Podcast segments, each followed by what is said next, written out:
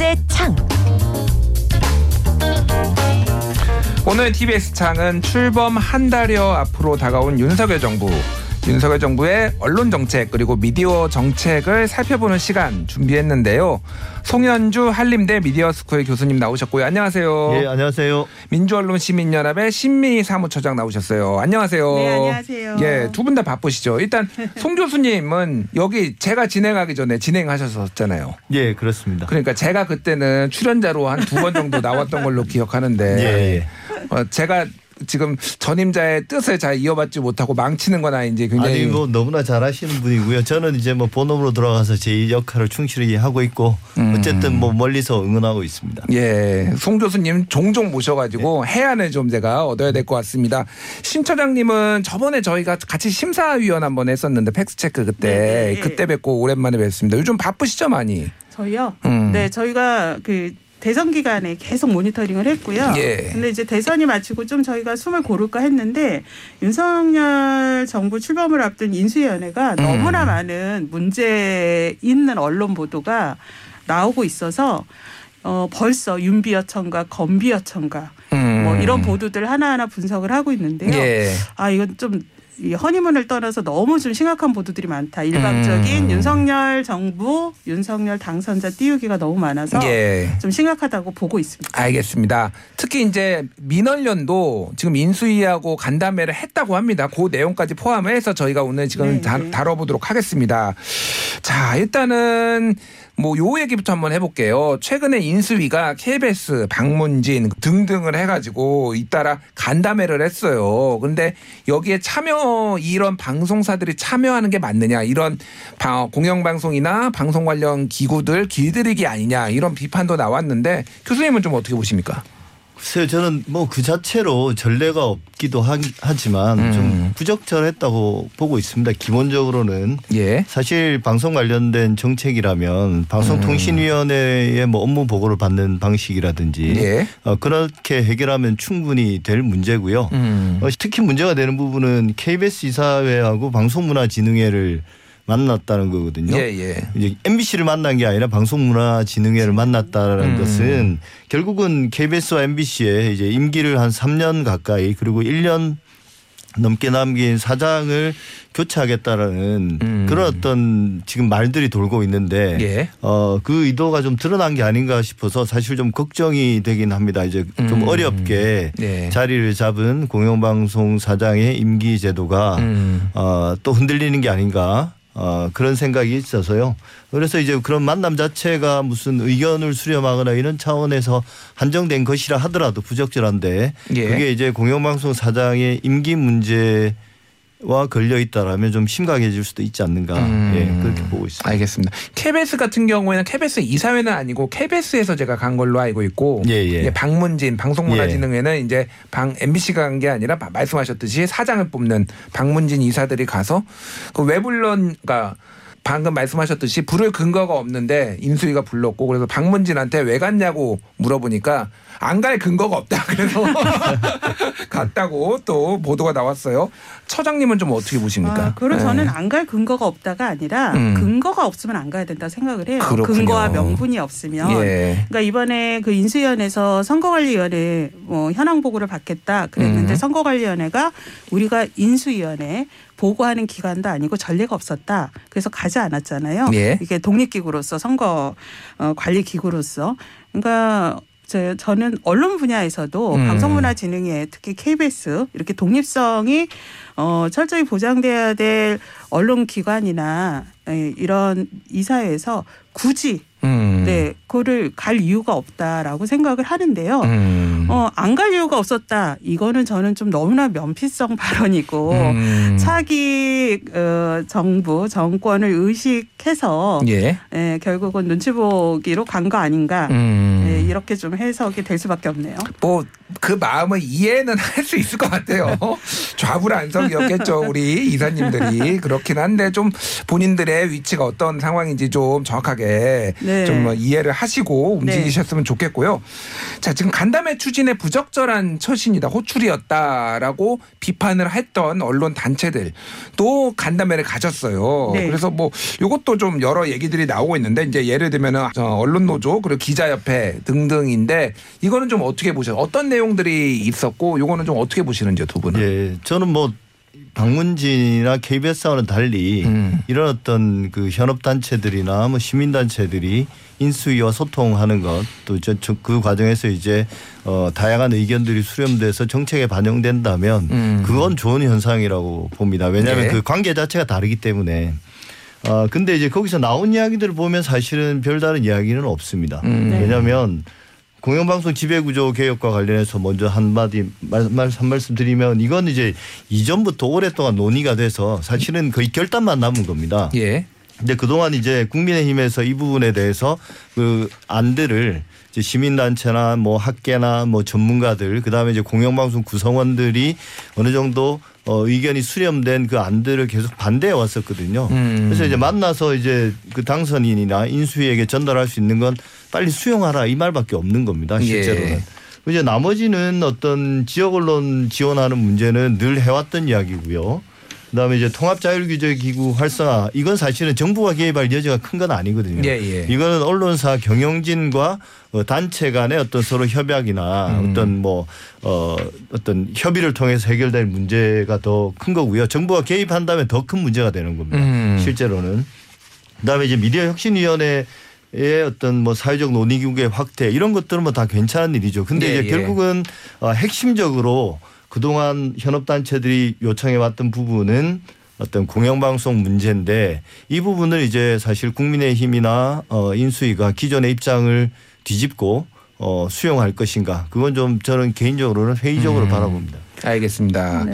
처장님 같은 경우에는 언론 시민단체들하고 같이 또 네. 간담회도 하셨잖아요. 네. 그때는 좀 어떤 내용들을 말씀하셨나요? 아, 네. 아, 저희는 제가 직접 참석하지는 않고 저희 대표가 참석을 했고요. 예. 원래 인수에서는 현업단체만 계획을 하고 있었는데 음. 어, 어쩌다가 저희 민원연에 연락이 온 거예요. 그래서 왜 시민단체는 안 하냐. 음. 네, 언론계는 시민과 현업의 이야기를 골고루 들어라라고 음. 했더니 추가하겠다 이러면서 저희 어 민원연 그다음에 언론개혁 시민연대 그다음에 또 언론인권센터 음. 오픈넷 이렇게 다양하게 들었는데 예. 저희가 가서 사실 뭐 그 짧은 3, 40분 동안에 어떤 정책을 주요하게 서로가 소통하기는 좀 어려웠고 음. 각 시민단체가 주요한 정책 과제라 생각하는 것에 대해서 이제 어 좀 설명을 하고 음. 특히 인수위가 차기 정부가 어떤 거에 좀 중점을 둬야 되는지 어 저희 그 시민 언론 시민 단체들은 어 공통적으로 미디어의 공공성 강화가 가장 음. 중요한 핵심 방향이 되어야 예. 한다라는 얘기를 어 주로 한 것으로 알고 있습니다. 그래서 예, 예. 어 현업 단체들이 공영방송 지배구조 어, 개선 문제를 얘기를 했고 저희 언론시민단체도 그게 중요한 과제라고 보는데요. 예. 방향은 어, 공영방송의 공공성을 음. 보장하고 강화하는 방향으로 가야 한다. 특히 지금 국민의힘이 특별다수제를 계속 고수하고 있어요. 예. 사장 선임 예, 예. 방식으로.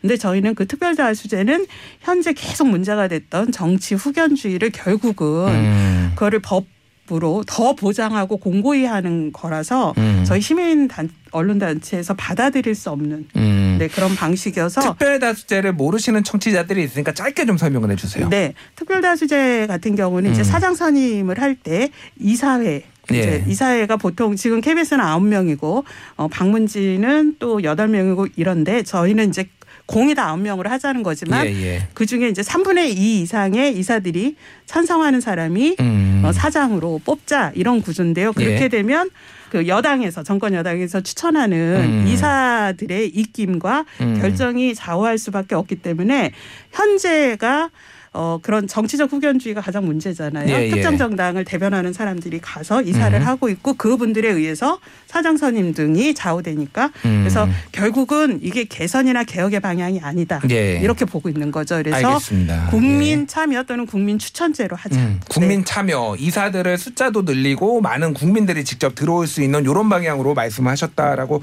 어, 전해주셨고요. 자, 그래 본격적으로 우리 윤 당선인 윤석열 정부의 미디어 분야 공약을 좀 살펴봐야 되는데요. 저희가 이거를 한 특집으로 한 두 시간 해야 되나 이렇게 고민을 했는데 어, 짧게 해도 되겠다라고 생각을 한 게 공약이 없더라고요. 일단 공약이 없습니다. 진짜 깜짝 놀랐어요. 공약이라는 게 제가 읽어드리면은 부당한 언론 개입 반대.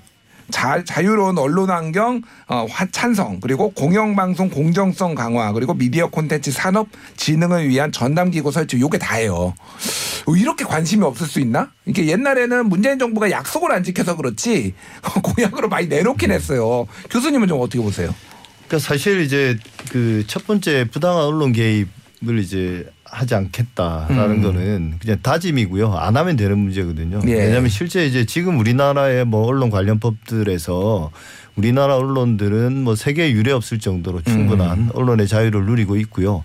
대신 이제 그런 것들은 있죠. 뭐 어떤 정보 공개 문제라든지 이런 데서는 이제 제한은 있지만 예. 뭐 해결하려면 그런 문제들을 이제 정부가 해결해야 될 필요성은 있습니다. 정보를 더 신속하고 광범위하게 공적인 정보들을 공개한다. 예. 그래서 그걸 통해서 기자들이 취재도 하고 기사도 할 수- 기사도 쓸 수 있는 사회의 문제점을 발견해내는 그냥 단순히 뭐 따옴표 저널리즘이라고 이야기하는 취재원들의 말들을 받아 쓰는 게 아니라 그런 공식 문서들과 정보들을 취합해서 좋은 기사를 써낼 수 있다라면 음. 그게 지금 우리나라 저널리즘 과 관련해서 정부가 언론의 자유를 보장한다면 그런 영역들 이 사실은 많이 남아 있는 거거든요. 음. 근데 이제 우리가 기존에 생각했던 것처럼 뭐 전두환 정부 시절에 권위주의 정권 시절에 언론을 통제하는 그런 것들은 거의 남아 있지 않습니다. 예. 그렇기 때문에 문재인 정부 때도 그랬고 어, 부당했든 아니면 정당했든 언론 개입 자체가 최소화되어 있기 때문에 음. 정부에 어, 그래서 이런 문제는 별로 이제 공약이라고 말할 수도 없는 거고요. 그러게요. 이제 예. 더큰 문제는 사실은 공영방송 공정성 강화라는 문제인데 음.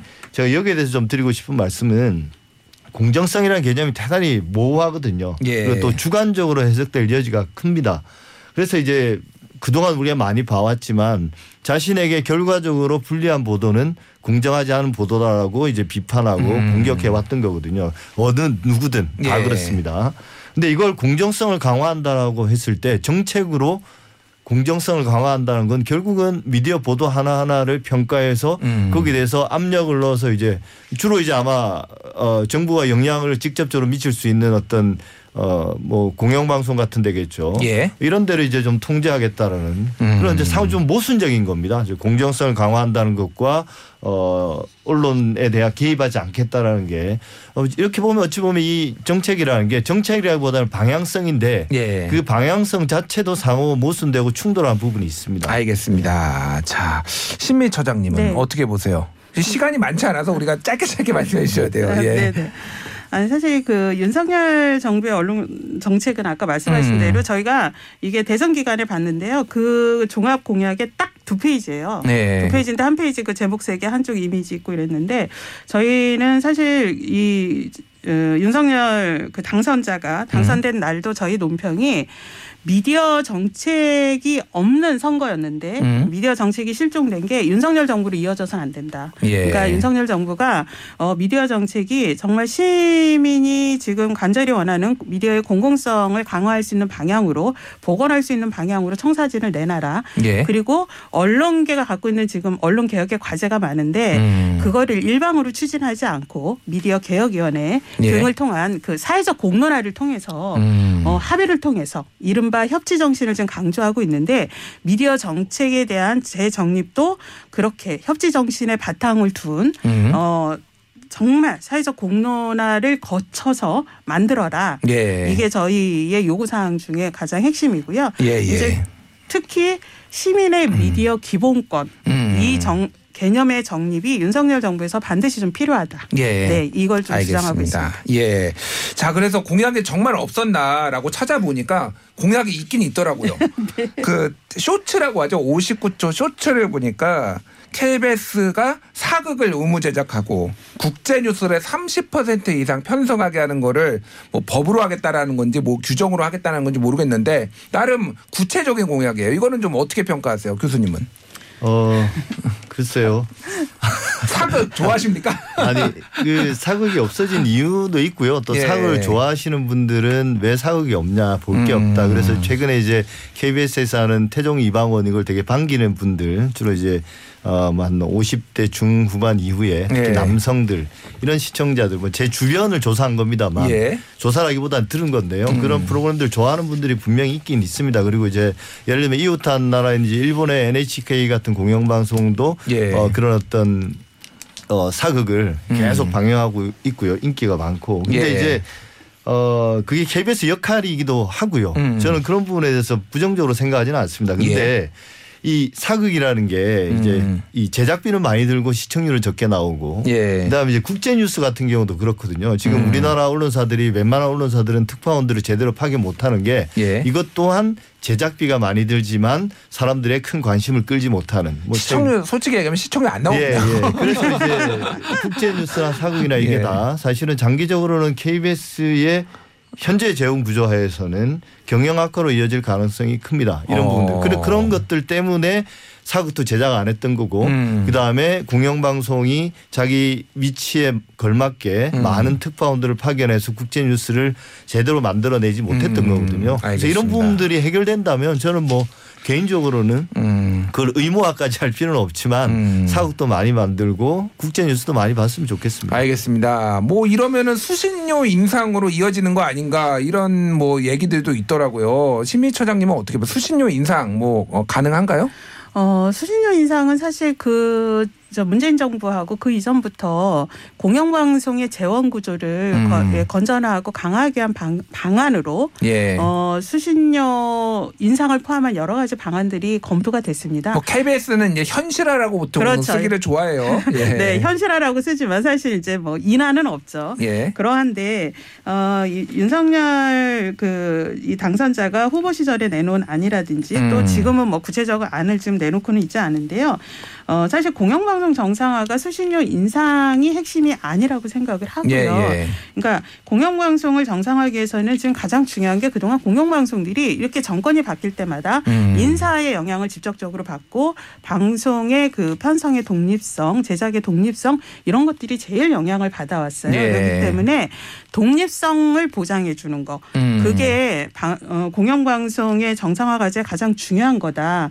그래서 공영방송이 어, 어떤 외압으로도 음. 흔들리지 않는 그런 독립성, 특- 특히 아까 이제 말씀하셨지만 공정성을 확보할 수 있는 이런 방안이 무엇인가를 마련하는 예. 거, 제도적으로 마련하는 게 중요하다라고 생각을 하고요. 음. 이렇게 내놓은 뭐 사극 의무 이런 거는 저는 뭐 앞서 말씀하신 대로 이런 게 제작 진뿐만이 아니라 방송 내부 시청자들이 동의하면 할수 있죠. 근데 예. 이거는 좀 미시적 과제라고 생각을 하고요. 음. 공영방송이 정말 어 공영방송 답기 위한 음. 정말 좀 거시적 구조적 그 제도적 이런 과제부터 좀 살펴보는 게 음. 정말 중요하지 않냐. 특히 정치적 중립성과 신뢰성을 음. 어떻게 공영방송이 찾을 예. 수 있도록 할 것인가 이게 중요한데요. 예, 예. 그 윤석열 당선자는 그냥 중립성 보장 이렇게만 써놨어요. 음. 이걸 어떻게 구현할 것인지를 예. 내놓지 않아서 디테일이 없다. 그렇죠. 예. 구체성이 없는 거는 오히려 내놓은 것만 못할 수 있으니 음. 구체적인 또 실현될 수 있는 정책으로